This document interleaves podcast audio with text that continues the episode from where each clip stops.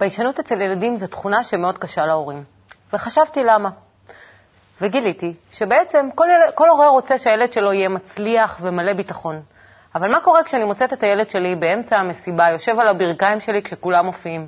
או שהוא צריך לגשת למוכר ולבקש את הארטיק, או שפתאום הוא צריך לשאול את המורה שאלה והוא נורא מתבייש ואני אומרת לו, תפסיק כבר להתבייש. אני בסך הכל רוצה שיהיה לו טוב. אז בואו נברר אם זה פוגע בהם, אם אפשר לעשות עם זה משהו, בואו ניתן למומחים שלנו לדבר.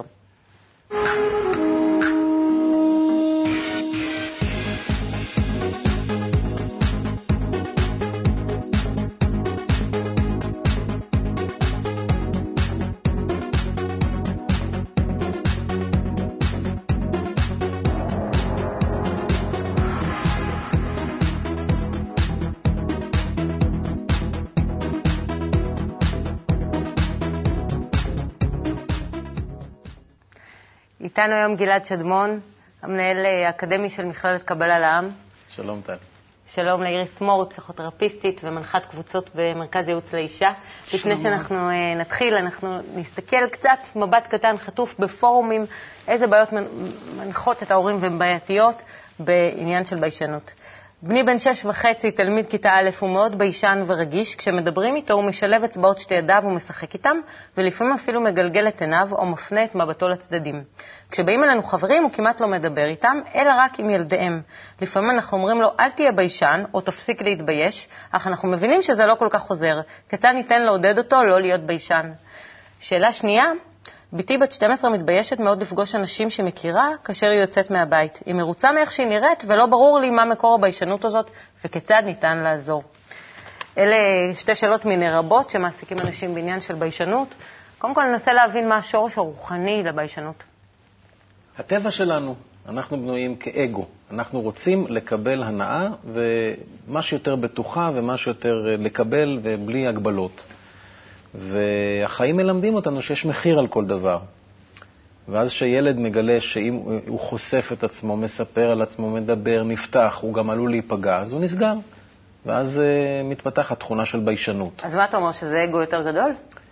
זה סוג מסוים של אגו, יש כל מיני סוגים, יש כאלה שדווקא בולטים, וככה הם משרתים את הרצון שלהם לקבל תענוג, אבל אנחנו פשוט מאוד, אנחנו רצון לקבל תענוג. ואצל אותו ילד החשבון הוא כזה ש... אני מעדיף לא לקחת סיכון ולא להיפתח וגם לא להיפגע. זה ממש תכונת אופי, שהיא היא, היא חלק מה, מהמבנה של האגו של אותו ילד. על זה יכולה להתלבש גם אה, בעיה רגשית כזו או אחרת, פגיעות שרכש במשך הזמן, ואם שני הדברים ביחד, יהיה ילד מאוד ביישן, זאת התוצאה, ומה לעשות עם זה נדבר במהלך התוכנית. אבל השורש הוא המבנה, מבנה הרצון שלנו. זה יכול להיות גם איזשהו סוג של חוסר ביטחון? בהחלט. זה גם אה, יותר מזה יכול לגרום ולהעצים את החוסר ביטחון בהמשך. אבל אני בהחלט מסכימה עם אה, גלעד שאנחנו לא מוצאים ביישנות אה, בבעלי חיים. זה מאוד מאוד חלק, הביישנות בעצם זה סוג של תופעה שמאוד מייחדת בני אדם, והיא מתחילה, אנחנו מתחילים לזהות את זה בגיל הרך, בזמן שהילד רואה את עצמו ואומר את המילה אני. לפני האני, לפני קיום של האני, כשהילד עדיין אינו מזהה את עצמו, לא מופיע... מה זה, אפילו בגיל שמונה חודשים את רואה את הילדים ככה מתחבאים מאחורי אימא שלהם כשמדברים איתם. נכון. אה, הביישנות יש לה, באמת, אנחנו רואים אותה לאורך כל החיים. זה נורא טבעי, תחשבי על הילדים הקטנים האלה, בתוך העולם הגדול הזה של המבוגרים. אה, אני חושבת שהרבה דברים אה, יהיו להם לא נוחים, או בהחלט כאילו... הילד מרגיש את עצמו הרבה פעמים כמו עולה חדש בעולם של המבוגרים, והביישנות היא חלק בכלל מההתמודדות עם מצבים לא מוכרים. אז בעולם חדש זה כאילו פחד לקיים, אה, שהוא לא יצליח לקיים את החוקים, לא יצטרך לעמוד אה, בסטנדרטים? נכון מאוד. אה, אולי הרבה פעמים לילד אין כלים בכלל. אנחנו יכולים להבדיל בכל מיני סיטואציות. אחת מהסיטואציות זה באמת שילד נדרש לדבר עם אנשים זרים. אה, אנחנו יכולים לראות את זה כשילד באמת מופיע ונדרש להיות, בכלל מבקשים ממנו להיות אינדיבידואל, שהוא עדיין אולי לא מרגיש את עצמו. האני הוא דבר שמתק... שהוא, שהוא מתפתח לאורך התקופות, וגם אנחנו רואים ביישנות בכל מיני שלבים של החיים. גם יש ביישנות בגיל הרך וגם ביישנות, וכן, יש את הביישנות גם כתכונה מולדת. הבעיה היא לא בביישנות, הבעיה היא, א', מה אנחנו כהורים, איך אנחנו מרגישים זה ומה אנחנו משדרים, והבעיה היא כשהביישנות הופכת כבר להימנעות ופוביה חברתית הרבה פעמים, ומייצרת הרבה חוסר ביטחון. זאת אומרת שאת אומרת שזה יכול להיות גם דוגמה אישית וגם uh, גנטי. לגמרי. זה קשור לכלים שאני נותנת לו?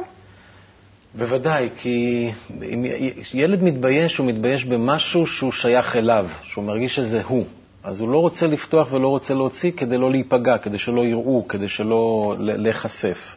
שוב, כמו שאמרנו, כתוצאה מהרצון שלו ליהנות ולא לסבול, שזה הטבע שלנו. אבל ברגע שאנחנו אה, נעניק לילד את היכולת אה, אה, להיצמד למשהו גבוה יותר מהאני שלו, שייכות למשהו גבוה יותר, את, את אותו דבר גבוה הוא יכול לייצג בלי שום ביישנות, ורואים את זה הרבה פעמים אצל ילדים. תשאלי אותו, גם אצל מבוגרים, תשאלי אותו על עצמו, על החיים שלו, לא יספר שום דבר, הוא יתבייש, הוא ישתוק, הוא לא רוצה לדבר, אבל תשאלי אותו על משהו שהוא שייך אליו, החברה, הרעיון, האידיאל, והוא יכול לפתוח ולדבר בצורה חופשית, כי פה הוא כביכול לא חושף את עצמו. לכן אם הילד שייך למשהו, מרגיש שייכות למשהו יותר גבוה, ובמיוחד אם הוא מקבל את זה מההורים, אז uh, בהחלט יכול להציג פן אחר לגמרי. זאת אומרת, אם יש לו איזה סוג של מטרה במה שהוא מדבר עליו. מטרה, שייכות, כן, שייכות למשהו יותר גבוה מהאני הפרטי שלו. טוב, אתה נותן לי כבר פתרון, אבל בוא נראה, נעבור לאיזשהו קליפ של הורים ברחוב, ששאלנו אותם מה, מה קורה עם ביישנות ולמה בכלל, ומתי כן להגיד לילד שהוא מתבייש. בואו נשמע אותם. מה גורם בעצם לילדים להתבייש? ההורים מחנכים את הביישנות ואת הפחד וכל הדברים האלה, זה ההורים והסביבה שלהם הם שמפתחים את הדברים האלה אצל הילד. תגובות שהוא מקבל מהסביבה על דברים שהוא עושה, מגיל קטן מאוד. אה, והוא לומד אה, שהתנהגויות מסוימות הן פחות אה, נעימות או מתקבלות פחות טוב בסביבה, אז הוא לומד להתבייש בהן, והתנהגויות אחרות קצת פחות, אז בהן הוא פחות מתבייש. אם הילד מתבייש, מה אתה מציע לו לעשות? איך להתגבר על הביישנות? לאט לאט מהביישנות הזאת היא תתעלם ממנו במשך הזמן, כאשר מטפלים בזה. ביישנות זה מחלה כזאת שזה אפשר לרפות אותה, זה לא, זה לא משהו שזה נשאר לעולם ועד. אה, החיים מזמנים לנו הרבה הזדמנויות שאתה חייב להפסיק להיות ביישן, זה קשה, אבל אתה מתמודד עם זה. לא לעשות, איך להתגבר על הביישנות? על הביישנות? אה, קצת להצחיק אותו, לספר לו איזה סיפור. אוקיי, אז באיזה מצבים אתה כן אומר לילד, תתבייש לך? אה, כל מעשה שהוא לא נכון ולא יפה ולא מתאים לעולם התרבותי, זה תתבייש לך. אם הוא עושה משהו, אם הוא פולט איזו מילה לא יפה או מה, אז אני אומר, זה לא, לא, יפה, לא יפה לדבר ככה? או... אתה תמיד מגיב להתנהגות הספציפית, אבל זה לא תתבייש לך. אתה לא בסדר, אה, זה, זה המשפט הכי גרוע להגיד לילד. הצטרפה לנו תמרי בז'ה, יש לה שני ילדים, ובמקצועך את אה, מנהלת תוכנית סנסומוטורית במסגרות חינוכיות. Mm-hmm. אבל לפני, אה, מה אתם אומרים על מה שראינו? זה מעניין שאנשים רואים את השורש לביישנות בזוויות שונות, וזה יפה, כי כנראה שזה מטריד אותם. מעניין. גם מבינים שיש קשר מאוד לסביבה, ומבינים את העניין הזה ש, שילד uh, מתבייש גם כ, כמשהו שהוא בסיסי אצלו, כ, כתכונה. גם נותנים הצדקה. אם, אם הילד עושה משהו לא מוסרי, לא טוב וזה, אז אתה... יש, כאילו, הם, הם נותנים איזושהי סיבה למה טוב שתהיה ביישנות. זה היה מעניין, כי גם בגלל הקטע שכשנתנו להם את ה... למה לא להתבייש ולמה כן להתבייש? אנשים גם נוגעים בזה שגם הביישנות, כמו שאמרנו, שהיא חלק מהתחושה שלי, של האני, של הילד, היא גם מאוד קשורה לסופר אגו ובכלל הקטע המוסרי, של התפתחות המוסר.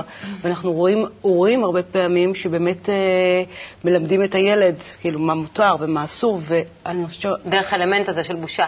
בדיוק. ואפרופו זה, אני למדתי מעצמי על בשרי, כששמעתי את עצמי... כמה פעמים אומרת לבת שלי הבכורה, אה, תתביישי לך. פתאום שמעתי את אימא שלי מאחורה ואמרתי, המשפט הזה נמחק, אני לא אומרת אותו.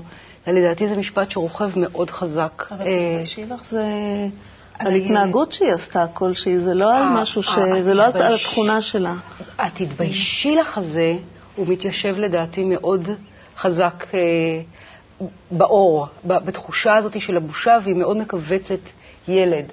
יש לזה כאילו את שתי האלמנטים. מצד אחד, כאילו, אתה נורא לא רוצה שהילד שלך יתבייש, מצד שני, יש את העניין הזה שלפעמים אתה מצפה מהילד שלך להתבייש. בדיוק, מאוד. ואנחנו נעים בין, לפעמים בין מצבים כאלה, כשהילדים שלנו חוצפנים מדי, אז אנחנו... מצפים מהם. מצפים מהם שיתביישו קצת. ועל ידי זה נותנים להם איזה סוג של נתיב. כן. תמרי, את אה, בשיחה מקדימה איתך, הצגת את עצמך בכל זאת כאדם אה, ביישן, למרות שאת אה, מנהלת תוכנית די רצינית בעניין, כן, אבל אנחנו חושבת, באנו בכל זאת... כן, אני חושבת שאני עשיתי כיסוי מאוד רציני לתכונה הזאת שלי. השתמשת בה ממש. אני לא יודעת אם אני משתמשת בה, אבל בלי להרגיש, אני, אני גם קראתי קצת על ביישנות, וקראתי גם ששחקנים למשל הם ביישנים. זאת אומרת, הרבה שחקנים הם ביישנים, והם דווקא עושים את התפקיד המוחצן הזה, או את ה... שזה דווקא ו... מתקשר למה שגלעד אמר, שהוא אמר שצריך איזה סוג של מטרה או משהו שהוא אה, מצליח... אה... השחקנים הם, דרך הדמויות שהם נכנסים אליהם, מבטאים את מה שהם לא מרשים לעצמם לבטא באופן אישי. כי הביישנות היא כלפי הדברים, מה שנחשב כאינטימי. על זה, כלפי זה אני יכול להתבייש. אם אני משחק עכשיו איזושהי דמות או עושה משהו חיצוני, זה לא אני שם, אז אין, אין לי מה להתבייש בזה. יש לך אה, שני ילדים, אז אנחנו רוצים לדבר על ילדה בת 12. אה, אני מדברת על, אה, על הבת 13. 13. כן, היא ביישנית, אבל אני לגמרי זורמת עם הביישנות. זאת אומרת, קודם כל אני מבינה מאיפה זה בא, כי זה גם, כנראה זה בא ממני. ואנחנו ממש, אני ממש לא שמה דגש על זה, אני ממש לא מעירה לה על זה כלום. ואני רואה שלאט לאט היא כמו פרח. יוצאת ככה ופורחת, וזה בסדר. ובכל זאת, איפה באה הביישנות לידי ביטוי אצלה? וואו, היא לא דיברה עם אנשים, היא לא, היא לא זזה, זה, זה משהו, זה, זה ילד קפוא. יש איזושהי קיפאון. וזה מתחיל אה, ממש להשתפר. ואיך את הרגשת בכלום, ש... לא עשיתי... איך את הרגשת במצב הזה? כש... לא, אבל אני חייבת להגיד שדווקא זה בלט כי אני ממש מוחצנת לעומתה, ואני יודעת שכשאנחנו ביחד, המוחצנות שלי מאוד מאוד בולטת לעומת ה... הסגירות שלה, ודווקא בסיטואציה הזאת אני מרגישה כמה היא ביישנית, וכמה אני... אה, פורצת. זה... אין לך הרגשה שהיא מפסידה משהו מהחיים כתוצאה מכך? לא, כי יש לי תחושת, קודם כל, גם רציתי לשאול באמת, מתי יודעים כשהביישנות היא כרונית? זאת אומרת, מתי יודעים, מתי צריך לטפל, אם בכלל? כי אני לגביה, הייתה לי נטייה להשאיר את זה ככה, זו תכונה שהיא נולדה איתה, ומן הסתם, היא, אני מאמינה ובוטחת שהיא תצליח לצאת מזה כמוני, כי אני הייתי בדיוק כמוה. ולי לא היו כל כך הורים תומכים, שהם לא רואים את זה עכשיו. לך זה הפריע? כשאת היית קטנה זה הפריע לך? מאוד. אמרת, מאוד. ידעת, אני ביישנית ואני מפסידה מזה, מאוד, מה הרגשת? מאוד, מאוד, אבל אני מכילה אותה בביישנות שלה. היום היא כבר פחות ביישנית, אבל אני מכילה אותה. אני לא באה ואומרת לה, את ביישנית, את ביישנית, קומי, צאי, דברי, עשי. ממש לא. משהו פשוט... שאת כן עברת. לא שמו לב לזה כל כך, זאת אומרת, בכלל התעלמו מזה. אני מוציאה אותה מזה, אני מוציאה אותה, אבל לא, לא, לא, לא צריך להזכיר את המילה ביישנות. לא צריך להזכיר את הבעיה. אני חושבת שזה נורא חשוב, מה שאת אומרת, המקום הזה שלא לתייג, לא לתייג אותה בדיוק. כביישנית, אה, וזה באמת לראות את הביישנות אצלה. כחלק, כעוד חלק, יש אצלה, יש לה גם כישרונות כאלה ותכונות כאלה, וגם בחלקים מסוימים יש את הביישנות. ואני חושבת שגם הדבר הזה שדיברת על זה, של לראות את זה, כמו איזשהו צמח רך, שלפעמים באמת אותו ילד צריך קצת יותר הגנה ולא חשיפה למקומות מוארים מדי או אה, רחב, גדול, המוניים מדי. לראות איפה באמת מגיעה הביישנות, וגם קצת לעזור, לגונן, לא יתר. בגיל 12, דרך אגב, זה גיל שבאמת אה, היא פורצת לעולם.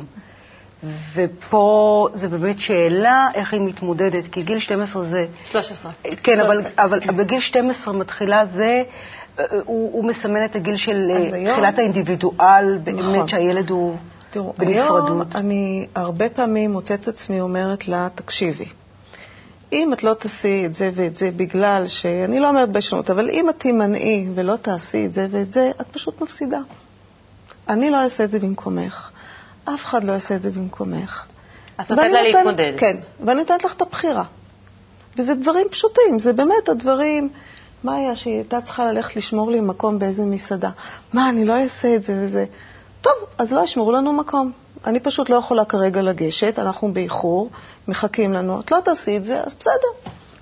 והיא הלכה ועשתה את זה. אבל היה לה מאוד uh, כזה, מה, אני אלך למסעדה, עם מי אני אדבר, עם מי... אירי, זה דרך לתת להתמודד? נהדר.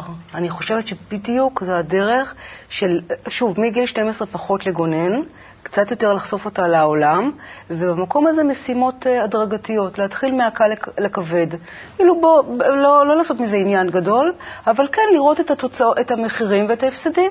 בוא, זה, זה, זה, זה השלכות, ואם את רוצה ואם את לא רוצה, בוא נראה. וכן לפעמים אולי לתת כלים, כי הרבה פעמים אנחנו רואים באמת שהבושה או הביישנות מגיעה בחשיפה מול אנשים אה, זרים. בסיטואציות אה, חברתיות חדשות, וגם כשהילד צריך לעמוד ב, ב, כאינדיבידואל, מול קהל או מול סמכות, ופה המקום קצת גם לתת לה כלים במקומות האלה, אה, וגם לאתר איתה ביחד אמ, איפה הכי לא נעים לה. הרבה פעמים ביישנות, את כביישנית, גם אני דרך אגב, גם זוכרת את עצמי כביישנית, אני, בכלל אפשר לראות שנשים הן הרבה פעמים הרבה יותר ביישניות מאשר גברים. כן? אם אנחנו נשב, ב, נ, נ, נראה קבוצה של גברים ונשים, אז אה, גברים ידברו הרבה יותר ונשים הרבה פחות, זה מוכח במחקרים. כשנשים יושבות לבד, הן מדברות יפה מאוד. אבל כשגברים נוכחים, יש איזשהו, הרבה פעמים, ביישנות... כן, אה, גם, גם כיום? זאת אומרת, גם בחברה... גם בחברה, כן. יש איזשהו... אה, שהרבה פעמים מחפה על זה. אה, דבר, דבר נוסף שהייתי אה, ככה אולי מציעה לך, הרבה פעמים כשדווקא את, המוחצנות שלך, היא... אה, היא... הופכת להיות יותר פסיבית? היא, היא הופכת להיות יותר פסיבית. ככל שאת קצת אני יודעת. תיכנסי לאיזושהי מופנמות, היא תוכל לפרוץ החוצה. זה איזושהי משימה גם עבורך. אבל היא כבר פה, במקרה כן. שלנו, מהמם. היא כבר אה, פרצה לפי דעתי. עברנו את השלב הזה. תשמעו, היא מופיעה בריקודים, היא רוקדת, היא... עברנו את זה. זאת אומרת, אבל זה היה מאוד מאוד אה, בולט בצעירותה, כשהיא הייתה צעירה וקטנה, מאוד מאוד בולט. גם חשוב לבדוק איפה, איפה זה, כי יכול להיות ביישנות בבית, אבל פתיחות בבית ספר או בחוץ, יכול להיות הפוך. כי אסור לשכוח שהילד נמצא בשדה קרב כל הזמן. אנחנו אולי אה, בבית מנסים לתת אווירה תומכת, ועד כמה שהם מסוגלים, אבל רוב הזמן שלו הוא לא נמצא בבית ולא איתך ולא תחת הכנפיים העוטפות שלך. ובבית ספר יש שדה קרב, יש מלחמות, יש מאבקים, יש אה, ש- שליטה, מלכת הכיתה וחבורות וכל מיני דברים, בנים, בנות, אה, ושם אה, אה, בהחלט אה, אה, אין, אין סיבה לפתוח ולהיפתח, אלא אם כן הילד באמת אה, מצא את מקומו.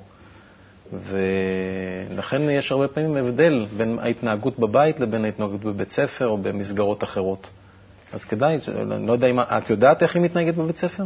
אני יודעת, אבל uh, הביישנות שלה באה לידי ביטוי קודם כל מבחינת uh, הראייה שלי בבית. זה אפילו מולי, מולי ביישנית, זאת אומרת, uh, היא לא נותנת לי למשל עד היום, אבל היום אני משייכת את זה לגיל ההתבגרות, להיכנס למקלחת. וכשהיא הייתה צעירה היא לא נתנה לי לעשות את זה, והייתי אומרת לה, אני אימא שלך. לא. זה למשל קטע שעכשיו אני מדברת איתכם, אני נזכרת שהוא קרה בצעירותה והוא קורה גם היום. ומן הסתם, אולי זאת אומרת בעתיד... שזה משהו אה, בא. כן, זה ממש נורא מוזר לי. זה באמת קטע מוזר. אמ, אבל היא מאוד מאוד השתפרה, אין, אין מה להגיד. זאת אומרת, אבל הביישנות באה לידי ביטוי קודם כל בבית. בכלל, למשל עם הדו-שיח שלה עם אבא שלה, או עם הסבים והסבתות, היא הייתה מתביישת מהם. המון דברים, המון סיטואציות, שהיית רואה שהיא, שהיא מתביישת. משהו כתכונה. שזה באמת כן. הוכחה שזה יותר תכונה, שזה כן. באמת איזשהו, אנחנו גם באמת, זה באמת סוג של טמפרמנט, שרואים הרבה פעמים הבדלים בטמפרמנט אצל תינוקות, שזה מתחיל באמת מסוג של טמפרמנט שונה, הרבה יותר אה, סגור ומופנם. אה, נראה לי שהתמודדתם עם זה מאוד יפה, לפי זה שהיא, כי ההוכחה היא כשהילד, אה, כשהילדה כן עושה דברים ולא נמנעת מדברים, ופורצת דרך ועושה דברים שהיא לא עשתה, ו- וגם לדעתי זה בהחלט אה, תורם לה לביטחון זאת אומרת העצמי. שלמרות הגנטיקה יש עדיין מה לעשות. בדיוק. לפני שאנחנו ממשיכים, אנחנו נעבור לקליפ של אה, ילדים שיש להם מה להגיד על ביישנות ואיך הם מתמודדים עם ילדים ביישנים ואם הם עצמם ביישנים. בואו נראה. קורה לפעמים שאת מתביישת? אה, כן, קורה לפעמים שאני מתביישת.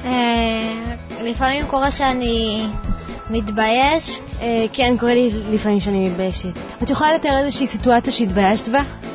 כשהייתי בערך בת שלוש, הלכתי לחברה ולא דיברתי כי התביישתי. כן, אני זוכר שהייתי קטן, אז הרבה פעמים התביישתי מדודים שלי. מתי אנחנו הכי מתביישים? אה, עם חברים, בספר, משפחה? מתביישים הכי הרבה עם חברות. אתה מתבייש מההורים שלהם, אתה מתבייש מ... לדוגמה שהן שהן שואלות אותך שאלה, אתה פוחד לענות, כי יכול להיות שהתשובה לא תהיה נכונה. הרבה פעמים התביישתי מ- מדודים שלי. כשהולכים אה, לחברים, אז, אז אה, לא מדברים עם ה- מי שאתה לא מכיר. אנחנו הכי מתביישים בבית ספר, כי אנחנו מפחדים שיצחקו עלינו, ושאם נעשה משהו לא טוב, שיגידו עלינו דברים רעים, ושיאכלו עלינו מאחורי הגב. יש לך עצה איך להתגבר על הביישנות? יש לי עצה איך להתגבר על הביישנות, שאם נחשוב ש... אה, שלא קורה כלום אם אנחנו עושים את זה, אז אנחנו לא נתבייש. יש לי עצה איך להתגבר על הביישנות, שללכת לחוגים ש... כמו תיאטרון, שעומדים לדבר לקהל, עם קהל, ולעמוד מול קהל, ולהעלות את הביטחון העצמי. כן, יש לי עצה איך להתגבר על ביישנות. אנחנו צריכים פשוט אה, להבין שכולנו משפחה אחת. זהו, ילדים מדהימים כרגיל. כן, והם הם ציינו פה דבר מאוד יפה, ש, ששאלת קודם על שורש רוחני של הביישנות, אז באמת רואים שהילדים מתביישים כשהם כלפי מישהו זר או כלפי מישהו גדול, כלפי אנשים גדולים, ובאמת אה, יש לזה שורש, כי הבושה במקורה היא נובעת מהפער שהנברא מגלה מול הבורא, נקרא לזה כך. או שאדם מגלה מול המדרגה הבאה, או המדרגה הגבוהה יותר שלו עצמו. ואז כלפי אותו דבר שמתגלה לו, הוא מרגיש איזשהו, אני קטן, אני, אין לי מה להגיד, אין לי מה, אין טעם, כי כל, כל מה שאני אגיד יהיה לרעתי. כל מה שאני אוציא כרגע, אני רוצה ללמוד, אני רוצה ל, להכיר, אני רוצה להשתלב, ורק אחר כך... אז חשוב לו. איך להיראות בעיניו. ואז מאוד חשוב לו, כן. אז אם, אם בעיניו החברה גדולה, או האנשים, או גדולה זה לא דווקא בזה שהיא אה, מודל לחיקוי, אלא יכול להיות אפילו כמודל שעלול עלול להיפגע ממנו, אז הוא מיד נסגר. ונותן על זה בעל הסולם, הרב יהודה אשלג, דוגמה, שהוא אומר שאדם נכנס ללול תרנגולים, לא אכפת לו איך הוא לבוש, לא אכפת לו איך הוא נראה, ולא אכפת לו גם מה דעתם של התרנגולים עליו. אבל כשהוא הולך אל בני אדם, מאוד חשוב לו, מאוד אכפת לו. ולמה? כי הוא עלול להיפגע מזה. ועוד יותר אנשים שחשוב לו, כמו החברים שלו במקרה הזה שהם תיארו. כן, אבל בעיקר מה שאהבתי בדברי ילדים, כלפי גדולים. אם, אם אני נמצא ליד, נאמר, אני נכנס, אנחנו נכנסים עכשיו למלך גדול, מישהו, אה, לא משנה מי, או מישהו שהוא מכובד בעיני החברה, אנחנו לא נתחיל לספר לו, להיפתח על הדברים הקטנים שלנו. אנחנו קודם כל נרצה לראות מה חשוב לו, ואז להשתלב כל- ב- בזה. וזה בעצם השורש של הביישנות. אני רוצה להמשיך אה, ככה אותך במקום שגם אנחנו יכולים לראות את אותו, אתה מדבר על השורש הרוחני, נלך על השורש הפסיכולוגי, שזה גם המקום הזה של הבושה, היא באמת אה, מתחילה, לא כשהילד, כשתראה את הילד בתוך משחק, שקוע במשחק, הוא לגמרי שוכח מעצמו. כשהילד בתוך עשייה, בתוך uh, המשחקי דמיון, וכשהם בתוך חברים, הם לגמרי חסרי, היא מתחילה מהמודעות, ולכן היא באמת מאפיינת בני אדם. והצמיחה של המודעות הזאת, היא יוצרת הרבה פער, בין איך שאני, תופ... בין, בין אני נכללת בין כולם, לבין פתאום אני רואה את המבט של המבוגר מולי, והרבה פעמים איזשהו חוסר הלימה בין איפה שהייתי שמה, אפרופו לאדם וחווה ש... זאת אומרת, זה בהתאמה למה שגלעד אמר, שזה גדילה של האגו. לגמרי. ולכן אנחנו רואים שככל שהילדים, המודעות שלהם גדלה, גם אנחנו נראה יותר ויותר בחלקים מסוימים סימנים יותר ויותר של בושה. ויש בושה, הבושה מתפתחת, יש את הבושה של גיל שנתיים, היא לא אותו דבר של בושה של גיל אה, 14, שיכולה להיות גם בושה באמת בגוף ובאיך שאני... בושה מול ככה, והיא היא בושה הרבה יותר מפותחת. שיש איזשהו גבול שהוא טבעי בגיל הזה, של כי המודעות. לעצמי ו... את מכירה מצב כזה שהילדה תיארה שהיא לא יכולה לעלות על הבמה? עכשיו לא. עכשיו כבר לא. בזמננו לא. אבל מה שאת בעצם אומרת, שאת את כאילו מקטלגת את הבושה כשאר התכונות שלנו. זאת אומרת, זה כבר לא הופך להיות, מה שאתם בעצם אומרים, שזה לא הפך להיות איזה משהו שהוא בגדר של תופעה שחייבים למגר, אלא היא יושבת יחד עם פחד, קנאה, שנאה, כאילו, זה מה ש... כל עוד לא יושב, תראי, זו תכונת אופי. לכולנו יש אותן תכונות, רק אצל אחד תכונה אחת יותר בולטת אצל השני, התכונות קיימות אצל כולנו. כאשר יש על זה כבר איזושהי פגיעה רגשית, אז זה הופך להיות חמור. אז זה פשוט מתחיל לסגור ולמנוע ויוצר פחדים ויוצר את כל מה שמסביב. וכאן באמת אולי יש מה לטפל בהיבט הפסיכולוגי. אני שוב אומר, כשילד, או אפילו, וגם כשמבוגר, שייך למשהו שהוא לא הוא, אלא משהו גדול, הבת שלך אה, בלהקת ריקודים, כן? אז להקת הריקודים עכשיו רוקדת, היא לא אני שם, אלא אני חלק מלהקת הריקודים, יש לי במה, אני יכולה לבטא, כי אני מבטאת את הריקוד, לא את עצמי. ואז גם לא, אין לי פה מה להיפגע מזה יותר מדי. אז כך גם השייכות למשהו גדול יותר. לכן, אה, כשאדם, אם, אם, אם היינו יכולים לתת לילד את ההרגשה הזאת באמת, שמרגע שהוא נולד, שהוא שייך למין האנושי, שהוא שייך למשפחה, שהוא שייך ל, ל, ל, למשהו הרבה יותר גבוה מאשר האני הפרטי שלו, אז, אה, אז בטח גם תכונת הביישנות לא הייתה כל כך עוצרת אותו. אני לא מבינה מה אתה אומר. אפשר? בטח. אותה, אני, אני... לא, אני לא מבינה. כאילו, הרי היום, בזמננו, אנחנו לא נותנים לתינוק או לילד שנולד הרגשה של שייכות? ממש לא. של משפחה? ממש של... לא. אה, ממש אוקיי. לא. כי גם אם כן, אז אני, השייכות זה אני, אימא וילד, נאמר, בשלב מסוים של התפתחות. שזה הכי ואחר כך- חשוב. אחר כך הוא כבר לומד שזה מן שיש הסתם הכי חשוב. זה הכי חשוב. לפי כן, דעתי, עם הילד, קודם כל. נכון. עוד לפני זה. אבא, סליחה, אבל כאילו... לא, אימא, נו. בסדר. אבא, כשהוא בא מהעבודה זה בסדר, אבל אה, אחר כך הוא מגלה פתאום שיש עוד ילדים. ויש עוד אחים, ושם כבר יש מלחמות ומאבקים, וכל אחד רוצה את תשומת הלב שלו, ואנחנו מכירים את זה. אילו כבר מגיל כזה היו נותנים לכל, ה... גם לאחים הגדולים, גם להורים, את ההרגשה שאנחנו משפחה. כמשפחה אנחנו יוצרים בינינו משהו יותר גדול שכלפיו שווה לעבוד, להתבטל, להיות שייך אליו, להרגיש שהמשפחה זה משהו גדול וחשוב. אז היינו נותנים לילד את השייכות למשהו שהוא מעבר לאני עכשיו מול אימא, ואני מול האח שלי, ואני מול אבא, וכל אחד נלחם את המלחמות שלו. אנחנו קוראים לזה משפחה, אבל בפועל, חוץ מהשייכות החומרית, יש מעט מאוד באמת משפחה. פעם למשל היה, כשהאגו היה יותר קטן, היו אה, אה, הרבה יותר הרגשה של, גם של גאווה, גם של שייכות, גם של אה, מעורבות, גם של אחריות כלפי הדבר הזה שנקרא משפחה. היום מה לפי דעתך גרם להבדלים? גדילת האגו. ואז כל אחד מאיתנו רוצה את, ה, את הפינה שלו, את הטלוויזיה שלו, את המחשב שלו, את הפלאפון שלו, את העיסוקים שלו. אז נכון שאנחנו גרים ביחד באותו בית, אבל אנחנו לא, כבר לא בדיוק משפחה. כבר אין לנו את הדבר הזה שמשייך אותנו. ומעבר לזה הייתה שייכות לעם, הייתה שייכות ל, ל, לאנושות, בכלל, אני כחלק מהמין האנושי. ההרגשה הזאת נותנת לאדם את ההתעלות מעל האני הקט- הקטן שלו, ואז גם אין, אין מה להתבייש. אני שייך למשהו גדול, יש לי גב גדול מאחוריי. אין לי מה להיפגע. אין ספק אוקיי. שניתן לנו הרבה מאוד חומר למחשבה, וזה כבר נושא אחר וגדול, אבל ממש תודה. תודה לך, איריס, תודה תמרי, תודה לגלעד. תחשבו על זה, תיפגשו איתנו עוד פעם בתוכניות הבאות בנושאים אחרים. להתראות.